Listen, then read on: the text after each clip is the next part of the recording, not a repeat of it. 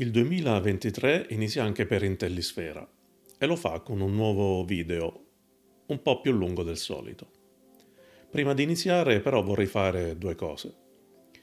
In primo luogo gli auguri a tutti per un 2023 che sia il più possibile risolutivo dei problemi che ci affliggono a livello personale, sociale, nazionale e globale.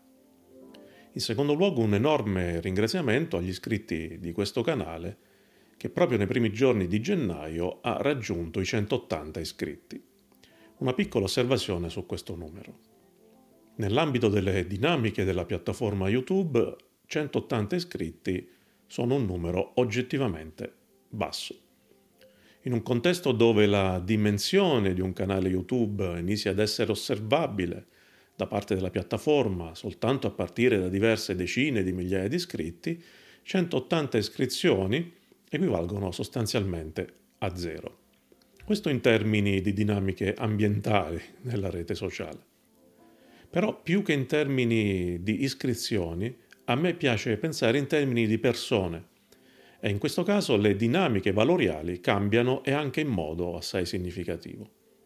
Infatti quelle 180 persone che hanno scelto di voler essere informate sulla pubblicazione dei video di quel tizio che parla di una materia così di nicchia, con una visione così di nicchia, sempre seduto alla sua scrivania con la bandiera della Marina Militare alle spalle, beh, quelle 180 persone per me sono qualcosa di enormemente importante. Lo sono sia considerati individualmente una per una, sia come gruppo eterogeneo accomunato da un qualche interesse per l'OSINT e per un certo modo di interpretare questa disciplina. Per la verità, stando a una veloce e superficiale analisi delle statistiche del canale, il numero delle visualizzazioni dei non iscritti è circa l'82% del totale. Questo è chiaramente del tutto normale e fisiologico, ma in qualche modo dimostra che un bacino di utenza, un piccolo spazio per una crescita probabilmente esiste. In quest'ottica, ovvero per coloro che si affacciano, si affacceranno per la prima volta su questo canale, o che si imbattono per la prima volta nella mia attività in questo settore, ho pensato che potesse essere importante e utile tornare in modo schematico e veloce sui fondamenti concettuali che stanno alla base della mia visione di OSINT.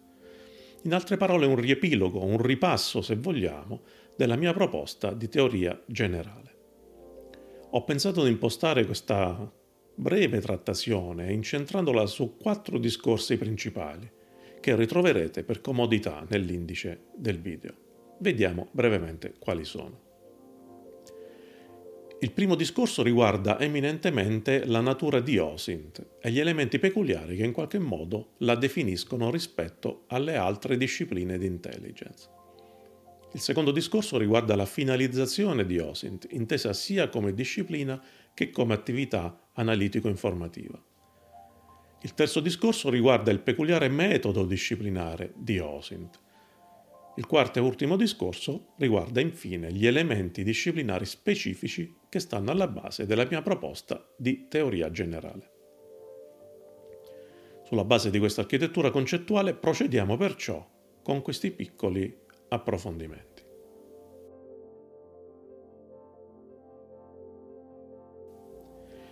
Non credo si possa negare il fatto che, storicamente, a OSINT sia stata attribuita l'etichetta di intelligence prodromica o accessoria alle operazioni di intelligence classificata.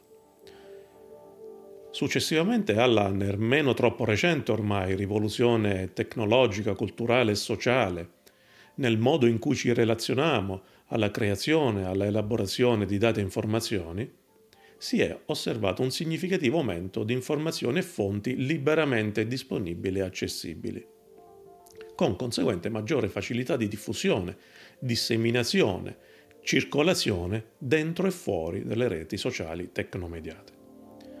Questo ha portato in effetti a una considerevole diffusione di OSINT anche in contesti esterni e lontani dalle applicazioni previste dalla visione dogmatica offerta dagli studi di intelligence convenzionali. Nonostante ciò, la massima parte dell'assetto teoretico di OSINT ancora oggi deriva, in quanto a metodi, tecniche, teorie, finalità e anche politiche dal sistema di conoscenze che gli studi di intelligence hanno individuato tra i 20 e i 30 anni fa per l'intelligence classificata. Questo per OSINT ha significato in primo luogo una specie di verticalizzazione dei fondamenti concettuali della disciplina, storicamente arroccati su un certo tipo di posizioni ben consolidate. Posizioni fermamente derivate dai bias tipici dell'intelligence classificata, che spesso mal si conciliano con le esigenze evidenziate dalla galassia di altre applicazioni possibili che non sono all'interno dell'intelligence classificata, appunto. In secondo luogo si osserva una carenza di approfondimento e robustezza di alcuni concetti fondanti, come quello di informazione, di fonte, fatto, evento, notizia, dato e così via. Concetti che ancora oggi risentono di un approccio eccessivamente superficiale da parte degli studi di intelligence. Concetti questi che sono invece affrontati in modo assolutamente efficace e robusto da altre discipline, se vogliamo più antiche dell'intelligence, che offrono definizioni completamente portabili verso l'OSINT. L'obiettivo della mia proposta di teoria generale è arrivare alla costituzione di un assetto teoretico per OSINT che sia robusto, formale e non necessariamente subordinato alla visione degli studi di intelligence convenzionali. Ma questo non vuol significare l'isolamento di OSINT dalle altre discipline di intelligence, bensì la demarcazione di perimetri disciplinari più precisi e definiti all'interno dei quali possa darsi l'OSINT come disciplina a pieno titolo. In quest'ottica si inquadrano i tre volumi attraverso i quali illustro la mia proposta di teoria generale, che sono l'Open Source Intelligence Abstraction Layer, Open Source Intelligence Application Layer e, con particolare riferimento all'aspetto lessicale delle definizioni, il microglossario interdisciplinare per l'intelligence delle fonti aperte, che offre un'esegesi comparata e interdisciplinare dei mattoncini concettuali che stanno alla base dell'intelligence delle fonti aperte. Un altro punto importante è il sovraordinamento di OSINT rispetto alle altre tipologie di intelligence, che si fonda sul concetto stesso di informazione. Informazione è ciò che dà forma, è quella entità che nasce con lo scopo originario di innovare gli stati concettuali di altri sistemi.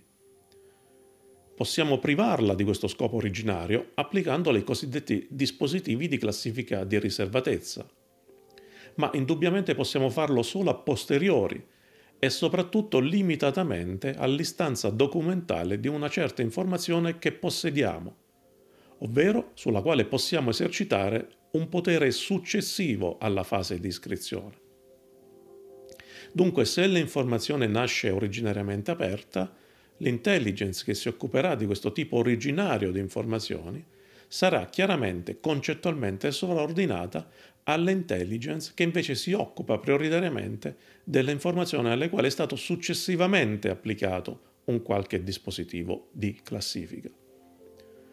Ma c'è da dire che il concetto di openness, che possiamo tradurre in italiano con franchezza o apertura mentale, ma che letteralmente sta a indicare l'assenza di qualsiasi tipo di vincolo tra l'informazione e il fruitore, è di natura così generale che pervade anche le informazioni classificate, atteso il fatto che al fruitore o al consumatore, per il quale non si applica quel regime di riclassifica, ovvero il fruitore che detiene la piena accessibilità e la piena disponibilità di quelle informazioni, esse appaiono essere completamente aperte, anche se però non in senso originario.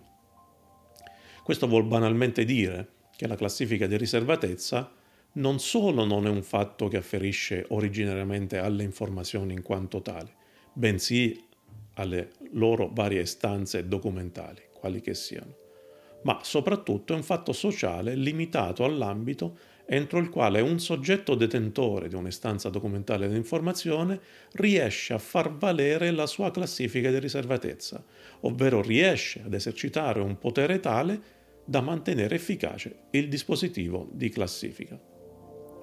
Secondo la mia visione di OSINT, pertanto, sono fonti aperte quelle fonti che al momento dell'osservazione o della validazione non presentano segni osservabili della presenza di dispositivi di classifica. Sono invece fonti aperte originarie quelle fonti per le quali, nell'ambito di un percorso di osservazione o validazione storicizzata, è possibile sostenere che non siano mai state affette da dispositivi di classifica. Questo e solo questo è l'ambiente entro il quale, se si opera attraverso certe particolari prassi, è definita l'intelligence delle fonti aperte. Tutto il resto rientrerà in una delle tante tipologie di intelligence possibili. Molto spesso si parla di OSINT o si sostiene di star facendo OSINT con troppa leggerezza. Troppe attività analitiche o di ricerca e recupero di dati e informazioni, la massima parte delle quali poste in essere sulla rete, vengono passate per essere attività OSINT, quando invece non lo sono affatto. OSINT è comunque un'attività di intelligence e pertanto deve mantenere una finalizzazione orientata al raggiungimento di una condizione di vantaggio strategico rispetto a un competitore. Il che vuol dire, detto in soldoni, disporre di una capacità decisionale aumentata e referenziata che consenta di adattarsi meglio degli altri a un contesto o a una variazione del contesto.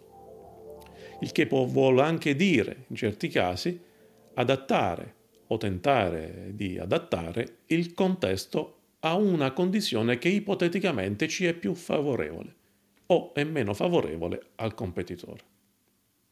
In questo senso uno degli errori più comuni è confondere la funzione di intelligence con la funzione di investigazione. È una differenza sostanziale che affonda la sua ragione d'essere all'interno delle prassi euristiche, ovvero nei modi in cui si esperisce la ricerca, delle due discipline.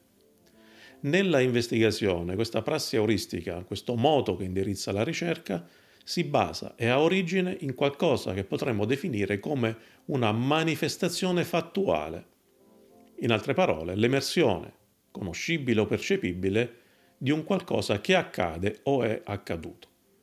Sto parlando di ciò che nel linguaggio colloquiale chiamiamo comunemente il fatto, dove per fatto più tecnicamente intendiamo un evento, una circostanza, un fenomeno che in quanto tale ha la particolarità di essere reale, concreto, conoscibile e o conosciuto. Nell'attività di intelligence a originare e a guidare la prassi euristica è invece una ipotesi, per la quale si suppone o addirittura talvolta si auspica una qualche rilevanza strategica all'interno di un certo contesto e a certe condizioni. Ovvero, ancora meglio, l'individuazione di fatti e situazioni effettive, futuribili o ipotizzabili, spontanee o indotte, che, quando incardinate all'interno di un determinato contesto, possono in potenza dimostrarsi in grado di generare un certo tipo di conseguenze strategiche. Da qui se ne deduce che la massima parte delle attività volte a spazzolare il web e i social network, con lo scopo di profilare soggetti, individui, organizzazioni e così via, ricorrendo al recupero sistematico di informazioni aperte, non sono in realtà attività OSINT, né tantomeno sono attività di intelligence.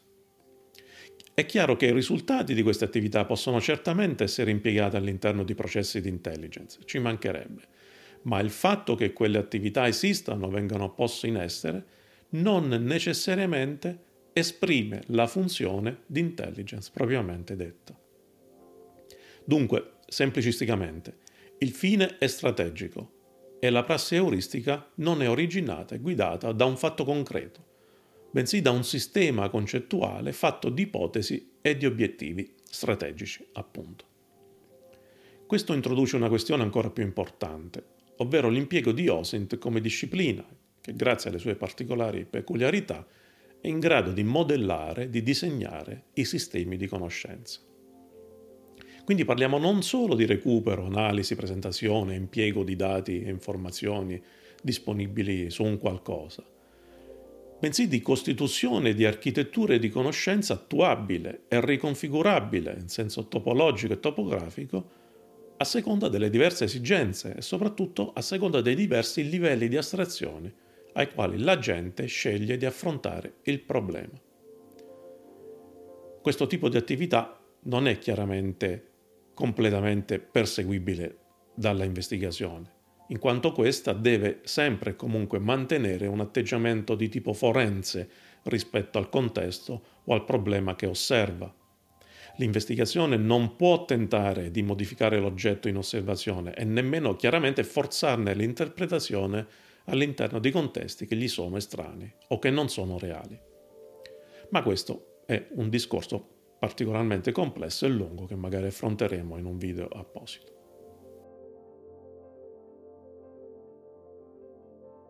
Discorso sul metodo disciplinare.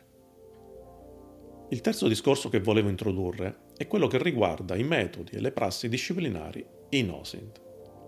Gli studi di intelligence, non diversamente da tante altre discipline, sono storicamente arroccati su prassi disciplinari chiuse, quando non del tutto autoreferenziali. Sebbene la interdisciplinarità di tanto in tanto torni a essere evocata anche all'interno degli studi di intelligence, raramente si osservano prassi concrete che vadano in quel senso. Solo recentemente cominciano ad osservarsi incursioni da parte di altre discipline, come la filosofia ad esempio, all'interno degli studi di intelligence, ma si tratta per lo più di pochi casi isolati che proprio per questo motivo meriterebbero maggiore visibilità. La mia visione della disciplina è che se OSINT è un'intelligence di fonti più che un'intelligence di informazioni, e se le discipline sono le fonti del sapere, allora essa deve impostare la propria prassi disciplinare su un concetto di interdisciplinarità concreta e soprattutto attuata, o diversamente finirebbe per tradire la sua stessa natura. Abbiamo già detto di quante discipline più antiche, formali e robuste dell'intelligence offrono blocchi di conoscenza che sarebbero già immediatamente incardinabili in OSINT e con immensi vantaggi per la disciplina.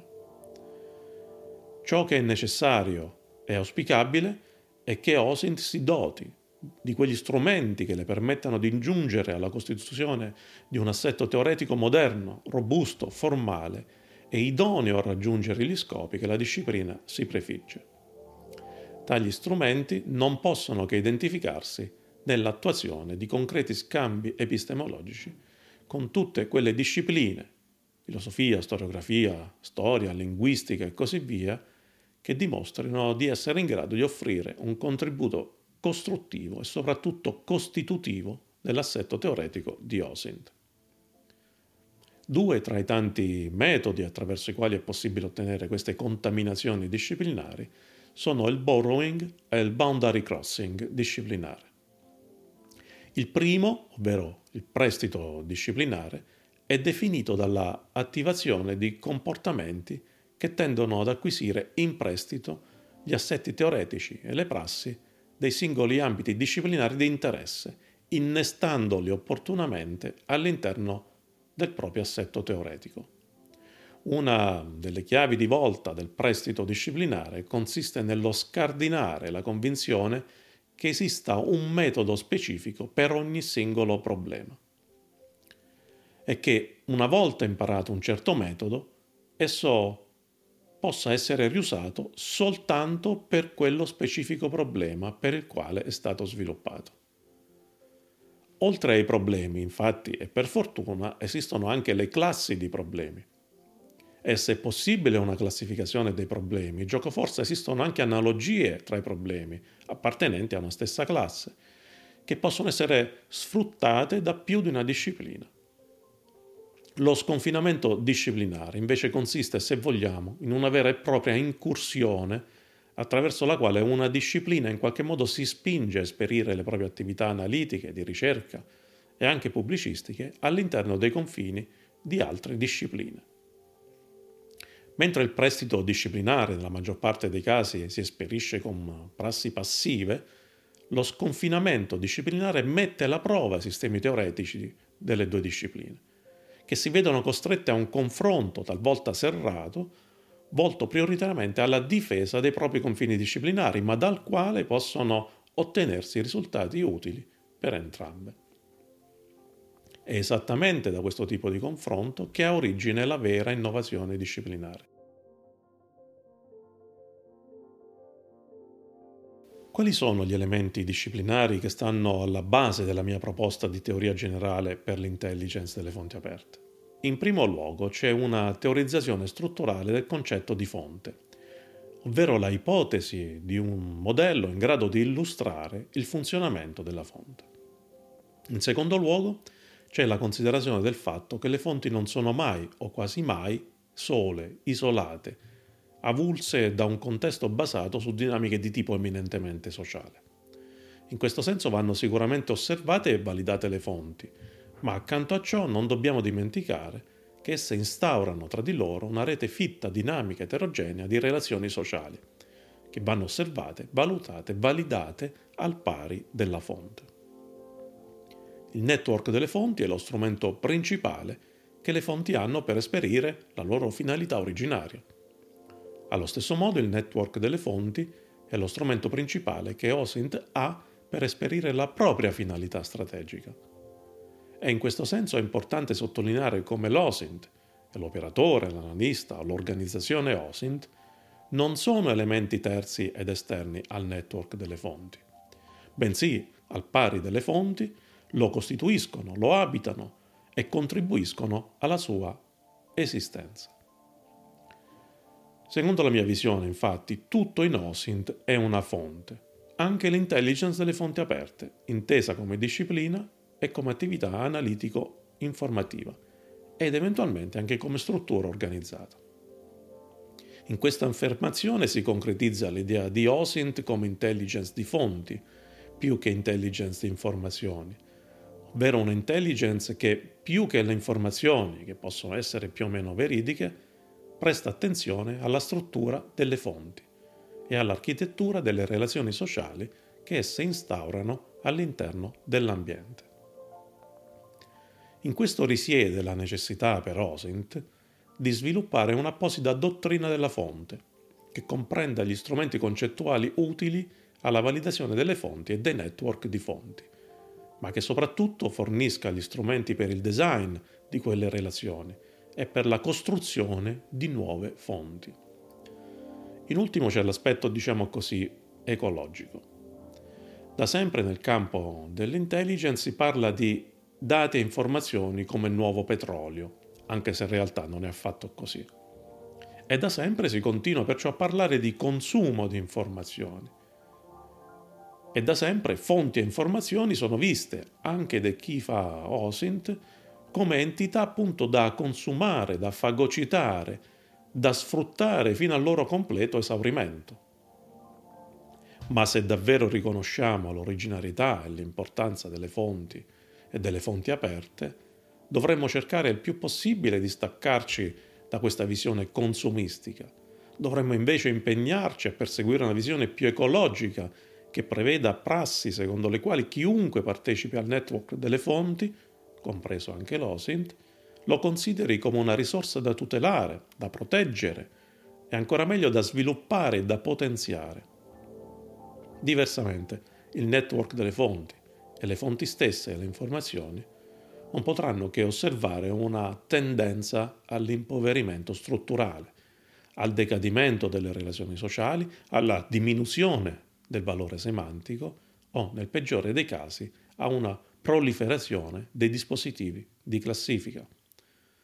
E in quel momento chiaramente non potrà esserci più OSINT e con tutta probabilità non ci sarà più nemmeno intelligence, ma molto più banalmente una smodata rincorsa al culto del segreto come tentativo disperato di dare valore alle stanze documentali delle informazioni che si posseggono e non alle informazioni in sé.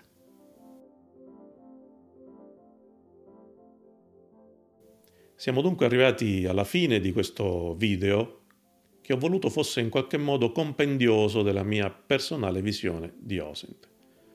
Questo non vuol dire ovviamente che la mia sia la migliore, la più corretta o peggio l'unica visione di OSINT possibile. Assolutamente no.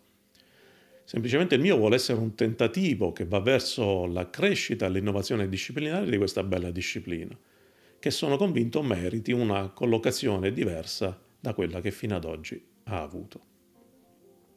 Vi ringrazio per avermi seguito fin qui e vi invito a mettere un like al video se vi è piaciuto e a iscrivervi al canale cliccando sulla campanella per restare informati su tutti gli aggiornamenti. A presto!